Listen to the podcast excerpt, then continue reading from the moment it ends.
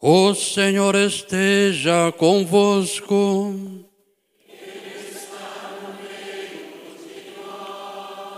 Proclamação do Evangelho de Jesus Cristo segundo João. Glória a vós, Senhor. Naquele tempo, disse Jesus: As minhas ovelhas escutam a minha voz, eu as conheço e elas me seguem. Eu dou-lhes a vida eterna e elas jamais se perderão. Ninguém vai arrancá-las de minha mão. Meu Pai, que me deu estas ovelhas, é maior que todos, e ninguém poderá arrebatá-las da mão do Pai. Eu e o Pai somos um. Palavra da salvação.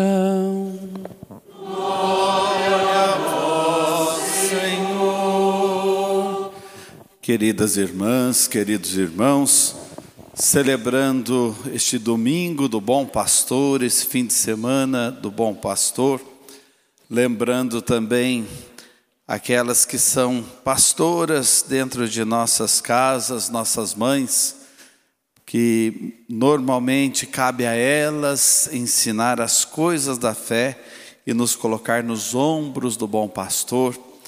Vamos dar um mergulho neste Evangelho de João.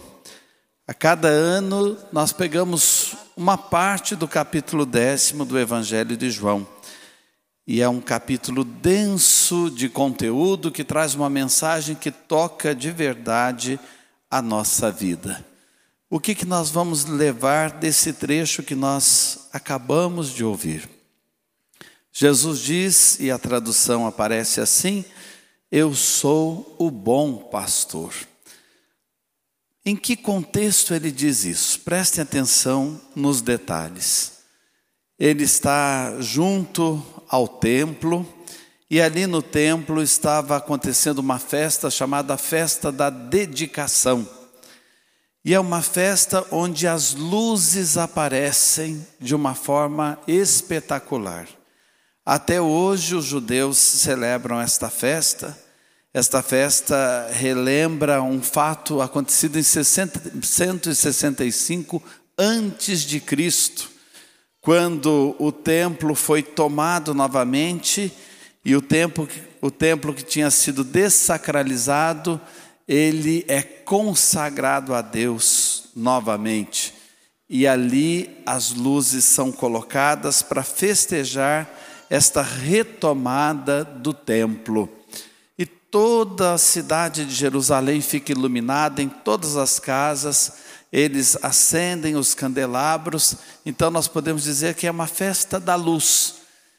Lembra o que nós fazemos no Natal, quando nós colocamos luzes nas árvores, colocamos luzes nas nossas casas, enfeitamos nossas cidades. É isso que estava acontecendo em Jerusalém no dia em que Jesus diz isso. Eu sou o bom pastor.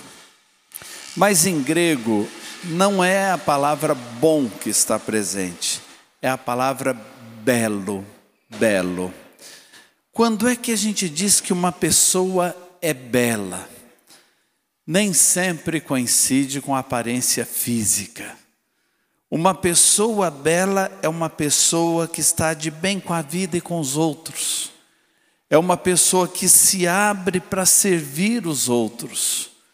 Uma pessoa bela, ela é resplandecente de luz.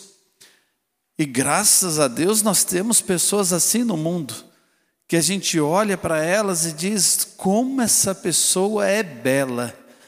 Olha que jeito de ser. Essa pessoa resplandece luz. Essa pessoa ilumina o lugar onde ela está. E quando é que uma pessoa ilumina o lugar onde ela está? Quando ela doa a sua vida, quando ela entrega a sua vida.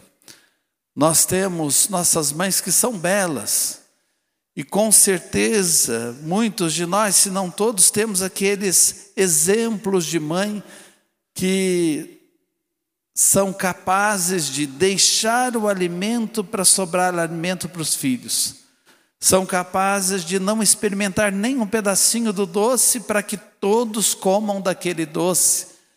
ela às vezes até que fez aquele prato. Que beleza, que jeito de ser maravilhoso.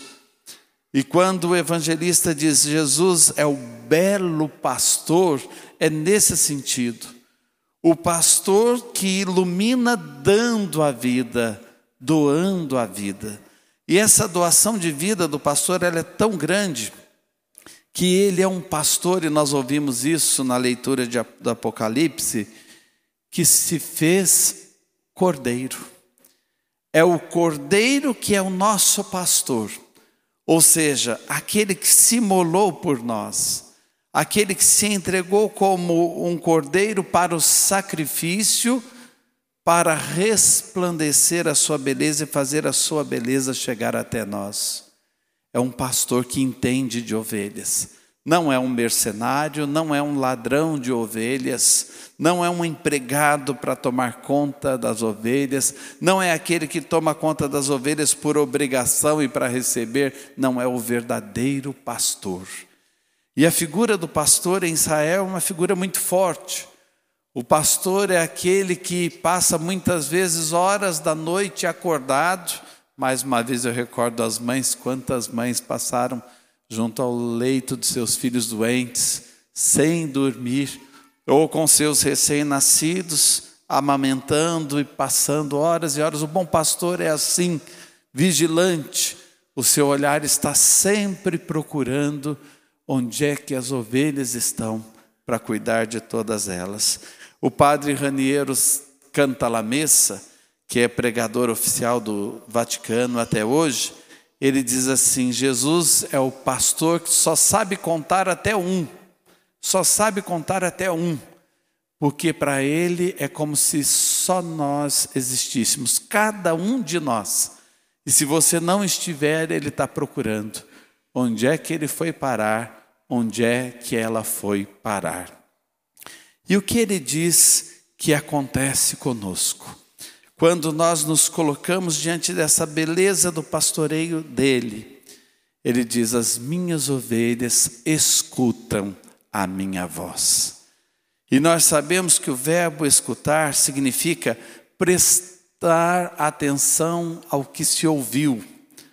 As minhas ovelhas escutam a minha voz. Quantas vozes nos disputam? Quanto barulho no mundo está presente e quer nos desviar.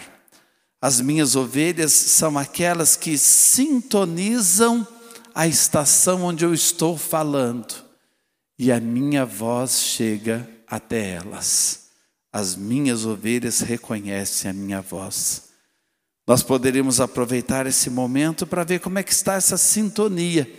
O que é que nós estamos ouvindo? a quem nós ouvimos em todas as situações para tomar decisões, para fazer um discernimento dos acontecimentos na nossa vida, com quem a gente conta. As minhas ovelhas escutam a minha voz. Para esse pastor que sabe contar até um, porque eu sou como se fosse o único no rebanho dele, porque ele me ama assim, de um modo gratuito, incondicional, exigente, com amor tão grande, eu estou de fato valorizando essa presença desse pastor na minha vida, então sintonize. Em tudo aquilo que acontece com você, procure ouvir a voz dele, porque muitas vozes querem ocupar o lugar da voz dele e nos distrair. E ele diz ainda: E eu conheço as minhas ovelhas e sabe como é que esse conhecer é o conhecer nupcial, é o conhecer conjugal. Vou dar um exemplo para vocês. Quando acontece uma dificuldade entre marido e mulher, às vezes a sogra quer dar um palpite porque a filha foi lá e reclamou para a mãe que o marido não fez como ela queria, não conversou com ela do modo que ela esperava, aconteceu alguma coisa. E aí aquela sogra se vira contra o genro. De repente os dois fazem as pazes, e aí ficam até distante da casa da mãe da sogra. Crê em Deus Pai. Porque um conhece o outro mais do que todo mundo. E eles acabam se entendendo. E aí quem está de fora acaba ficando mais de fora ainda. Por isso a gente tem que tomar muito cuidado quando a gente entra nessas intimidades, porque ninguém se conhece mais do que aqueles dois que estão juntos. Eu estou dando um exemplo do dia a dia, mas para a gente entender, quando esse belo pastor diz eu conheço as minhas ovelhas, é no sentido conjugal. Aí às vezes a sogra dele ou dela pode dizer alguma coisa, falar assim: ah, eu não aceito essa falha dele, eu não aceito esse jeito dela ser. Imediatamente eles se colocam na defesa. Não, a senhora não conhece, ele é bom sim. Ah, a senhora não conhece, não, ela é boa sim, a senhora está enganada, porque eles se conhecem mais profundamente. A mesma coisa com relação aos filhos, a vida familiar. Alguém chega e fala mal do seu filho, da sua filha, você fala, não, mas vocês não conhecem o outro lado dele, não conhecem o outro lado dela. É assim que Jesus diz: Eu conheço as minhas ovelhas, eu conheço e por isso elas me seguem. E como é que a gente reconhece que está seguindo a Jesus? Quando a gente reproduz na vida as ações de Jesus. Eu estou servindo e dando a minha vida como aquele cordeiro imolado. Eu aceito sacrificar a minha vida para o bem dos outros. Diante desse mundo parece até que eu estou perdendo, mas quem perde a vida vai ganhar. Eu faço isso. Elas me escutam, eu as conheço e elas me seguem. Se o nosso caminho está sendo o mesmo caminho trilhado por Jesus, nós estamos dentro deste belo pastoreio. E por fim, nós ouvimos Jesus dizendo: e eu dou a vida às minhas ovelhas. Que vida é essa? E é muito interessante quando a gente vai no texto original para perceber a profundidade que está ali. Não é bios, bios em grego é a vida física. É zoé, zoé. E zoé em grego é a vida do eterno. Então ele não está falando dessa vida física. Ele não está falando que dá simplesmente esta vida como continuidade dela. Nessa vida nós temos muitas limitações. Aí ele diz: Não, eu vou dar às minhas ovelhas a vida do eterno.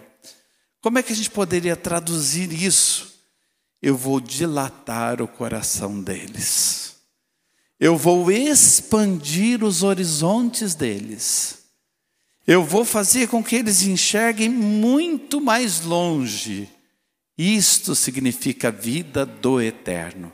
Porque às vezes a gente pode pensar que é uma vida para depois, lá no céu, a eternidade. Não é mais que isso. A vida do eterno em nós começa aqui dilatação do coração, expansão da nossa alma abertura de novos horizontes. É esta vida que o belo pastor nos dá. E é tão bonito o modo como ele termina dizendo: Ninguém vai tirar essas ovelhas de mim. Elas não irão se perder, porque o Pai me deu essas ovelhas. E eu cuido delas e eu conto até um, porque cada uma é importante para mim e vale o rebanho inteiro. E eu quero colocá-las nas mãos do Pai. Ninguém poderá tirá-las de nós. Que alegria a gente poder ouvir esse Evangelho. Que bom a gente poder sair daqui reconfortado por um amor tão grande que é o amor do belo pastor por cada um de nós. Um amor que se parece com o amor de mãe. Esse amor que entrega total, incondicional. Amém.